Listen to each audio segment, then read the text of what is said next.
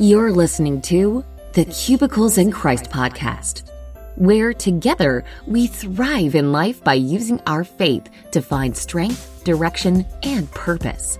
Full of wit, wisdom, and a little grit and grace. Cubicles and Christ provides the inspiration you need to be strong and spiritually authentic in all you do.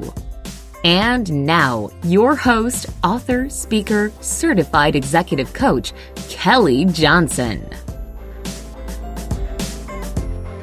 Hi, and welcome to the Thrive Series devotional. I am so excited about bringing today's topic to you because it's really been on my heart for almost two months now. Before we begin, I want to personally invite you to join me and other like minded believers in the Cubicles and Christ community. The Cubicles and Christ community is a private Facebook page. It's a private group where we discuss our favorite episodes of Cubicles and Christ and twice a month on the second and fourth Tuesday of every month, we pause our day for lunchtime prayer. More great things are to come, but you'll miss out if you don't join. So hop over to Facebook and search for the Cubicles and Christ community to join today. Today's Thrive Series topic is about our wilderness seasons. A link to a downloadable study guide will be available inside the show notes of this episode. So be sure to check it out so that you can have all of the scripture references and you can use it to journal and record your reflections. What is a wilderness? What comes to mind? Do you see a field with trees and grass? Do you see a jungle? We're not really talking about the wilderness in nature. We're talking about those times in our life when things are not going well. We all have them. And John 16:33 warns us that in this world we will have trouble. Absolutely. But we should take heart because Jesus already overcame the world. Let's pray. Gracious and most holy Father, we just thank you for this opportunity to reflect on your word, reflect on the promises and the encouragement in your word. We thank you for hope today. And Lord, I just ask you that you restore hope to every single person listening to this episode. Lord, will you touch their heart right now, wherever they are? Will you guide and direct them? Will you help them to decrease their flesh so that they can hear your Holy Spirit speaking to them today. Father, please move through all of our hearts. We love you and we praise you. In Jesus' name, amen. Have you ever wondered or asked the Lord, how long? How much longer do I have to endure? How much longer do I have to stay on this job, deal with these kids, deal with this relationship, go through this health crisis, or go through this financial struggle or simply how long do I have to go through life without really knowing or having a sense of purpose? Before you feel guilty about wondering those questions, let me remind you that even Jesus asked a very similar question. In Matthew 17 17, Jesus said, You faithless and corrupt people, how long must I be with you? How long must I put up with you?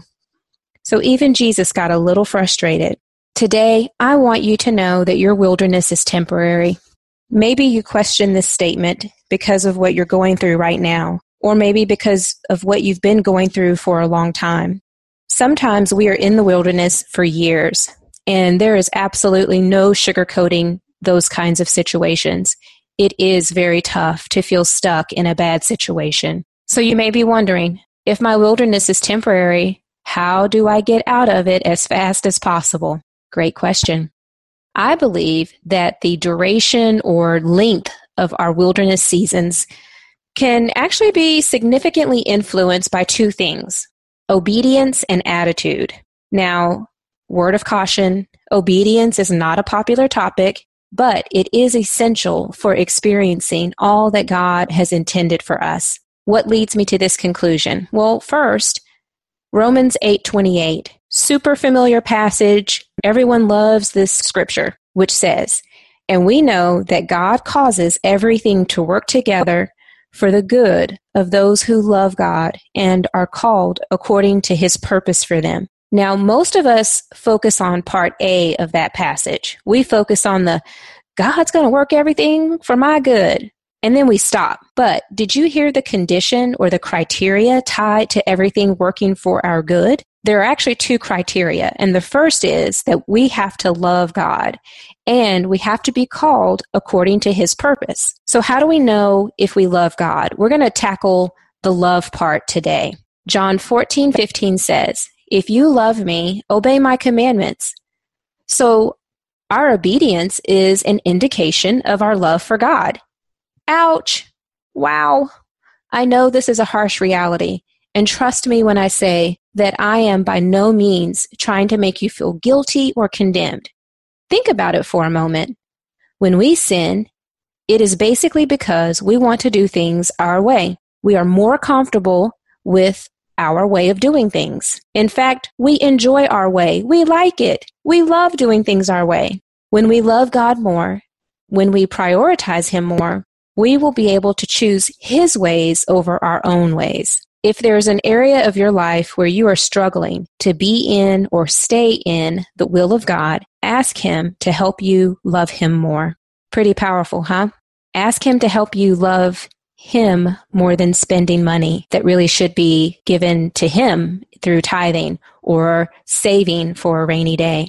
Now, let's talk about our attitude in the wilderness because remember, from personal experience, I believe that wilderness seasons, the length of them are significantly influenced by obedience and attitude. There is likely a third element, which is there's a purpose behind the struggle. There is a purpose or a lesson that the Lord wants us to learn. And we often have to go through some challenging situations in order for Him to either get our attention or get so uncomfortable that we are open to whatever it is He's trying to teach us.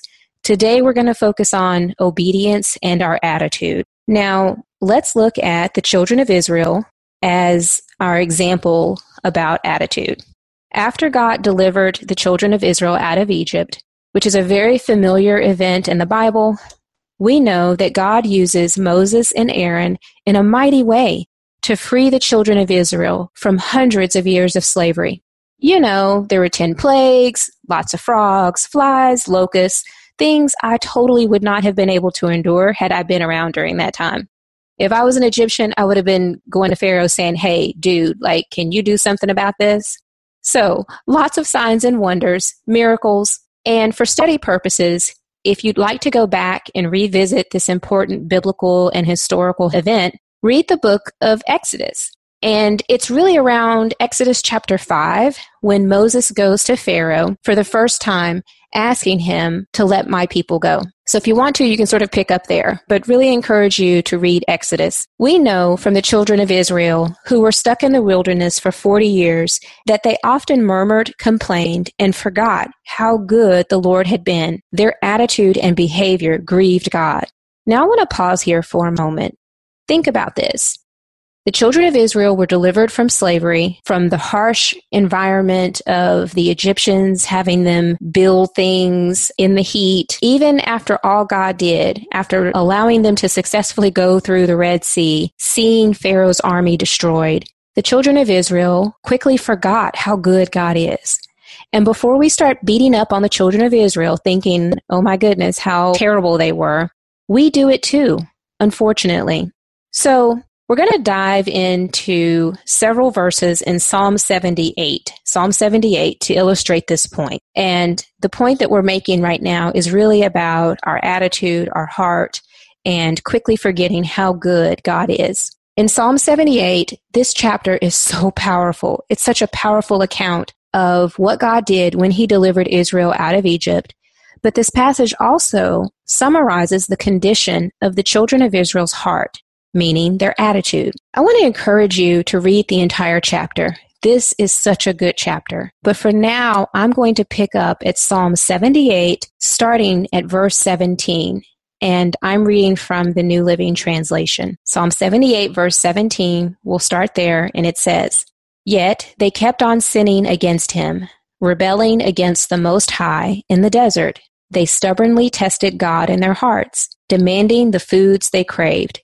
They even spoke against God himself, saying, God can't give us food in the wilderness? Yes, he can strike a rock so water gushes out, but he can't give his people bread and meat. When the Lord heard them, he was furious. The fire of his wrath burned against Jacob. Yes, his anger rose against Israel, for they did not believe God or trust him to care for them. Now, let's jump to verse 40. Oh, how often they rebelled against him in the wilderness and grieved his heart in that dry wasteland. Again and again they tested God's patience and provoked the Holy One of Israel. They did not remember his power and how he rescued them from their enemies. I want to read that last verse again, verse 42. They did not remember his power and how he rescued them from their enemies. Have you forgotten what God has done for you? Have you forgotten how he's rescued you? Sometimes I do. Based on scripture, we have now seen how important obedience is to God, and we've also seen how the condition of our heart is important as well. Psalm 78, which we just read some of, literally tells us how God's heart was grieved over their attitude. I know that I don't want to grieve God's heart by my attitude. Some of you may be saying, well, you know, I don't really feel like I have an obedience problem. I can't think of anything that I'm being disobedient about. Or maybe, you know, I just feel like I'm doing all that I can think of. Or maybe you feel like, hey, I've taken care of sin, disobedience in my life. I've been patient. I've waited for the Lord to answer my prayers. Why isn't the Lord moving? Well, trust me when I say I have felt that way before. I have questioned and wondered, Lord, I'm doing everything I can think of. Why are you not moving? At times, I felt like I was doing what I was supposed to do, but nothing was changing.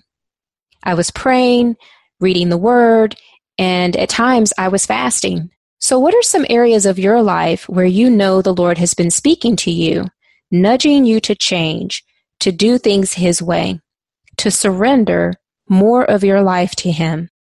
If there is an area in your life that you have been battling for a while, addiction, significant financial, family, or relationship challenges, I really want to encourage you to seek godly counsel. Yes, we should absolutely pray. We should absolutely read the Word of God. We should fast as we are led to fast. But sometimes we need additional support, additional resources, counseling, a Christian counselor, a pastor, a friend that you know that you can trust and a friend that you know will as I once heard someone say, not just do life with you, but do God with you. So that doesn't mean you can tell everybody what's going on, and you absolutely can't expect everyone to help you in all situations. But if you know that you have a friend who is really pursuing God in their life, then perhaps they might be a resource for you. Sometimes we need that accountability partner. Sometimes we need that person to hold our hand through the difficult situations. So, what if you're not sure about an area of disobedience in your life? How do you know? I want you to take a moment and I want you to pray and ask the Lord to reveal to you what might be an area that needs a greater level of submission. I want you to pause this episode and I want you to pray and ask the Holy Spirit to speak to you now. What did you hear? Remember, the Spirit speaks in a still, small voice. Be sure to pause this session and write down what you heard. Use your phone to take notes. If you're driving, pause this episode and use Siri, Alexa, or any other girl, whatever device you have, and dictate what you heard from the Holy Spirit. Why? Because this is important. It's important insight because now you have a specific area that you can dig deeper into prayer about. Here are five suggestions on how to pray to grow deeper in your walk of obedience and do it with the right attitude. Each of these suggestions I'm about to share are rooted in Scripture. Number one, based on Luke chapter 22, verse 42, as you're praying, you can tell the Lord, Nevertheless, not my will, but your will. So if you're asking the Lord to bring about a certain outcome, be sure that you're always ending your requests with, Lord, this is what I want. This is what I think I want. This is what I would like to see, but you know what's best. So I'm asking that your will be done in this situation. Number two, you can acknowledge that the Lord's ways are not your ways. Isaiah 55, verse 8. So oftentimes, especially those of us who are very organized, we're driven, we're project managers. I don't know anyone like that, but I'm just saying, in case you are, sometimes we have in our own mind a specific way we think the, the situation should work out. We've got it all figured out. All we need is God to just bless it, right? It's almost like we treat the Lord like a magic genie. Okay, Lord, here's steps 1 through 20. This is exactly what I need you to do, Lord. All I need you to do is wave your hand and bless it. When we get into a role that's really not our role, meaning when we get to a point where we're trying to figure everything out as if we are God, it's so important to remember what Isaiah 55, verse 8 says, and pray that. So it's okay to have desires, it's okay to have dreams, but it's most important to acknowledge that our ways are not his ways and our thoughts are not his thoughts. His thoughts are so much higher, so much better. And he sees the big picture, and that's important for us to remember. Now, I want to give you another scripture reference that really supports the first two. So it's not really a part of our top five list of ways to pray, but it's one of my personal favorites, and I think it's very appropriate to what we've already talked about. Proverbs 19:21 says, "You can make many plans, but the Lord's purpose will prevail." I love that. I'm a planner, I confess, and I by default, my human nature, I'm a planner. And so I like to try to work things out, figure it out, think of different possibilities. Um, but what I love about this passage, and I remind myself of it often, is that, okay, I can make those plans, but ultimately the Lord's purpose will happen. It will prevail. It has to. And that's very reassuring because my plans don't always work out and I, al- I don't always make the best plans. Most of the time I don't. So, back to our list, number three. And remember, download the study guide because all of these scripture references will be in there. I know many of you listen to this show while you're driving on your commute, and I want you to be safe, but I want you to have these scriptures, these passages as reference points later. This is a great way to um, incorporate and extend your daily devotional study. All right, back to our list top five ways to align our prayer towards greater obedience and a better attitude. Number three, Psalm 71, verse 2. As you're praying, especially if you're frustrated about how long you've been in the wilderness, this is for you. You can say, Incline your ear to me and save me. I love that scripture because it's it's pretty specific. It's Lord, please hear me, save me. You can almost hear the word now in there, right? It's okay to ask the Lord to like, "Hey, Lord, do you hear me? I know you do, but can you save me out of this situation? Love that one. Number four, 1 Thessalonians chapter 5, verse 18. In everything give thanks. Now, this is a goody. This is a good one. It says, in everything give thanks. Not just when things are going well in our lives, but even when we're in our wilderness season, we have to find ways to give thanks. Lord, thank you that I have a roof over my head. Even if I can't pay the bills, even if the lights are turned out, thank you that I still have a place to live. What if you're homeless? Lord, thank you that I'm in my right mind. Lord, thank you that you love me. In everything, we have to give thanks. And I know that the longer we've been going through, or maybe when we are going through very, very serious situations, it is hard to find ways to give thanks. but God will honor our desire to give thanks. God will honor our act of thanksgiving. Number five, and last but not least, pretty similar to number four, in everything give thanks. But in number five, from Philippians 4 4, it says that we should rejoice in the Lord always.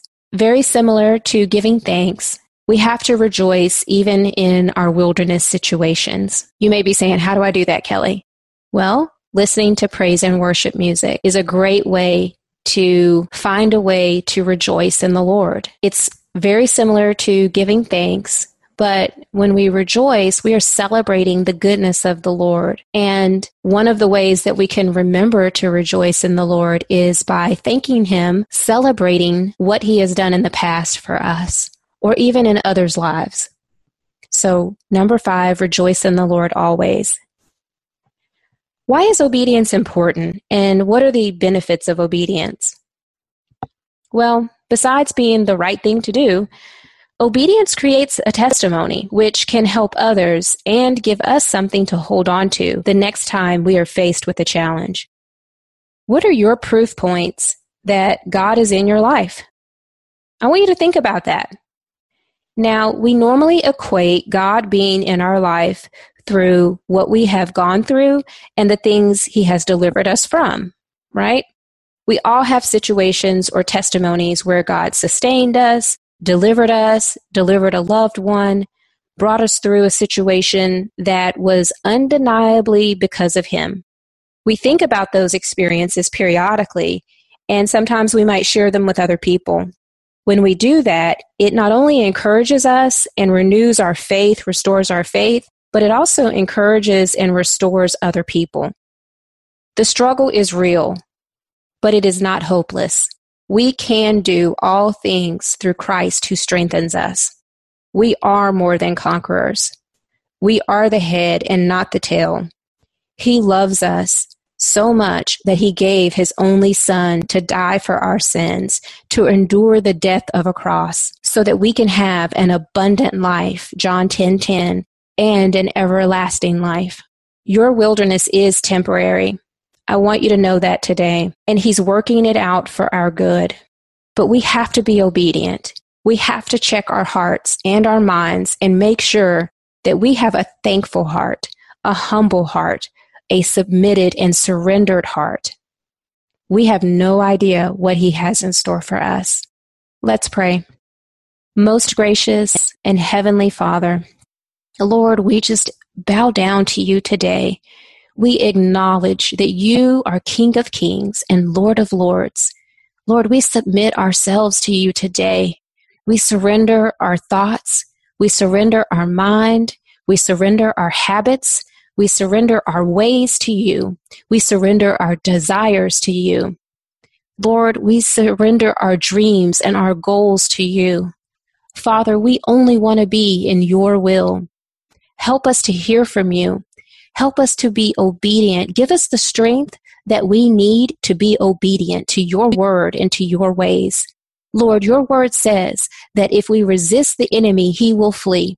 Help us to resist the enemy. Help us to meditate on your word. So when he is luring us to go and do something that is against your will, against your word, we will be able to stand and resist the enemy, resist the temptation. Father, we know that our ways are not your ways and we want to be more in line with you. Help us to have the right attitude. Help us to not harden our hearts, Lord. Help us to stay submitted to you and open to your Holy Spirit, the promptings of your Holy Spirit. Lord, we're asking you to guide and direct our path. Lord, lead us in a path of righteousness for your name's sake. Your word says that if we acknowledge you in all of our ways, you will direct our path.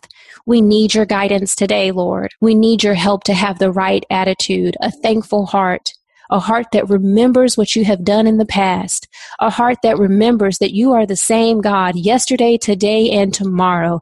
If you did it before, we know that you will do it again.